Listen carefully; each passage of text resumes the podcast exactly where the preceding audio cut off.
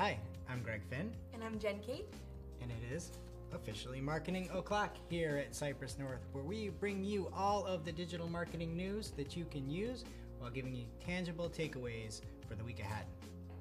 First up this week, Apple is looking to expand its advertising business with new network for apps. And what this is is currently Apple has an ad network that generated oh just a measly 1 billion dollars last year for search ads for people searching for apps.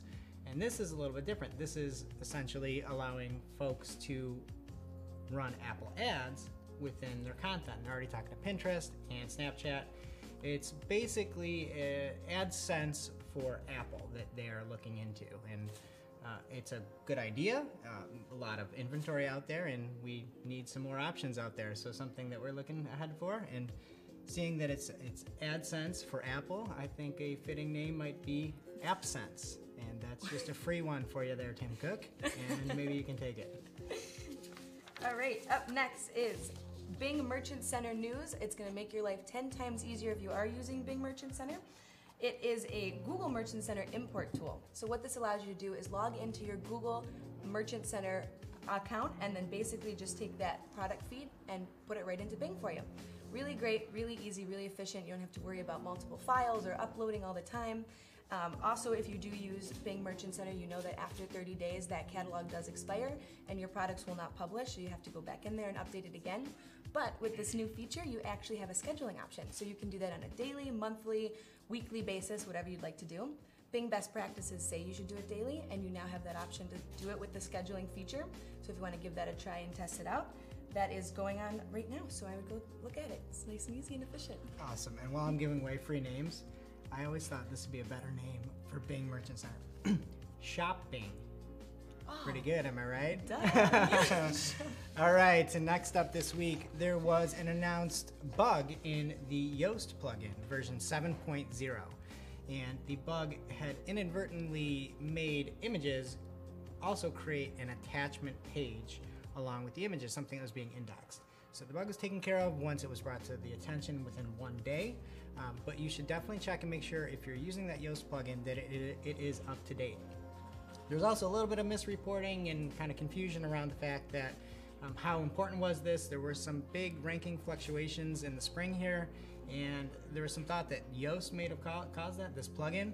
Uh, it was pretty much debunked, and, and from Google, the, one of the statements was that sites generally shouldn't be negatively affected by something like this. We often index pages like this for normal sites, and they usually don't show up in search. If they do show up for normal queries, that's usually a sign that the site has other bigger problems. So if you've got Yoast on, I wouldn't worry. The only, I guess, silver lining is if you're doing just a terrible job at your own job, you now have somebody else you can blame other than you. But just make sure that your plugin is up to date and you're all set. Nice. All right, next up, it was a big week for Google Posts. They are testing some different design and functionality treatments in the search results.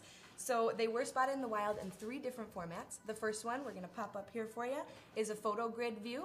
And basically, what your posts are going to do is come in like an Instagram feed, kind of all together in a grid. You can click through to that. The second is more of a simplistic, minimalistic view. Basically, all it says is view previous posts on Google. So that's that one. The arrow there you can see is pointing to it. And then the third one, the last one, is a carousel look, similar to mobile. You can hit that arrow, scroll through the different posts, and then at the bottom it just has a little detail about that post. So Google's always testing their products, uh, always just trying to improve it for user experience. So we'll see if these testing result in any different changes in the format or anything like that. So we'll keep an eye out for that. And then also up in Google Posts is that they have two new features, which are pretty exciting. Product and offer options are now available. So the product posts are basically a great way for businesses to show products that they're either best sellers or a new product. And what you can do is make a post and it, you can have a title, a photo, or a video, which is pretty cool. And then also include a CTA product name price. All those things will be available for you and it'll appear right in the sidebar. And then also if your business is having a promotion, either a coupon or a promotion code, you can also make a post on that too. So same thing, image or video, title, start and end date to the promotion, coupon code, everything will be there for you. And I think this is great for businesses to really take advantage of. I don't think a lot of people take advantage of the Google Post options. Um, you can, it's just a great way to get that content out there directly into the search results and kind of entice that user to see your business, maybe click through to your website and maybe buy a product or a service from you. Totally. And if you are an avid viewer of Marketing O'Clock, we talk about this nonstop, and mm-hmm. it's something that Google's really working on. So if you haven't invested in your My Business Center account, you should do that post haste. Definitely. Free, organic, go for it. All right, and then our last major story here is that Facebook is removing the trending feature. Uh, this is something that Facebook has been really taking a look at is some of the political aspects and what's going on. It's a pretty controversial se- se- se- section that they had, and they released some news that only 1.5% of people actually clicked on that. So I guess it's good for just the main news, um, but never really got any usage there. Yeah, so. I can attest to that because I actually had to look up where the trending on Facebook was. I, I totally realize it's up in the corner there now, but I never looked at it. Yeah, well, you and 97, 98.5% of people either and they are releasing three new things. They're releasing a breaking news label, and they're testing that across 80 different publishers right now. They also had announced a few months back Today In, which is going to be like a local news hub. And then they also announced news video that's going to be coming that is unique video in their watch section. So they are still working on news. It is something to take care of. And if you're a publisher, but it's just not to be in trending. And then the most meta thing ever is that Facebook talked about trending and it was trending in trending, and they're announcing the fact that it's not going to be supported anymore in trending. So it was just a super meta moment that I really enjoyed. And now on to our lightning round. And first up, Google has also depreciated some news elements. All these links here will be able to be found at our site, cypressnorth.com, or in the show notes below and mainly standout tags, original source tags. There's not going to be any news crawl errors in Search Console anymore. But take a look at that if you're a publisher. Um, some of those those items have been depreciated. Another story is that Google AdWords adds on an add-on to Google Sheets. Try saying that three times fast.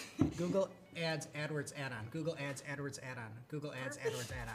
Oh, then you're good. Never there we mind. go. Basically, what you can do is connect your AdWords account to this and download data for reporting or analysis purposes. Really easy. You can pick your metric columns, date ranges, and it'll all be exported into a new tab for you right there. It is in beta, so you can check it out right now. That's also in again in the description below and see if it's useful to you. Yep. And then to get the data, you just hit refresh, and it automates right into your sheet. And then lastly, Google had announced its AI principles, and this is some Skynet stuff here. And one of their principles that they will not participate in is weapons or other technologies whose principal purpose or implementation is to cause or directly facilitate injury to people. So at least you have that to look forward to when you're commanding Google to do your daily queries. So uh, it's pretty interesting though, and from a marketing standpoint, they do talk about many of the things that they are trying to do. So again, check those out in the show notes. And lastly, it's time for our must-read marketing article of the week, and this comes from Cyrus Shepard, and it's over at Zyppy.com, uh, and this is 100 plus Google SEO success factors ranked. And as you can see here, there is an interactive element to this where you can choose things that are of high importance, medium importance, low importance, and even negative. It's a really great guide and something that you should be distributing out to anybody, especially if they don't understand search or SEO in general. It's just a fantastic guide that's out there. So make sure to check that out. And that does it for today's show. It is officially not marketing o'clock, but you can catch us here every week and make sure to subscribe so that you don't miss any show. And you can get all of these links in the show notes below or at cypressnorth.com on our blog section. Thank you, and we'll see you next week. Bye.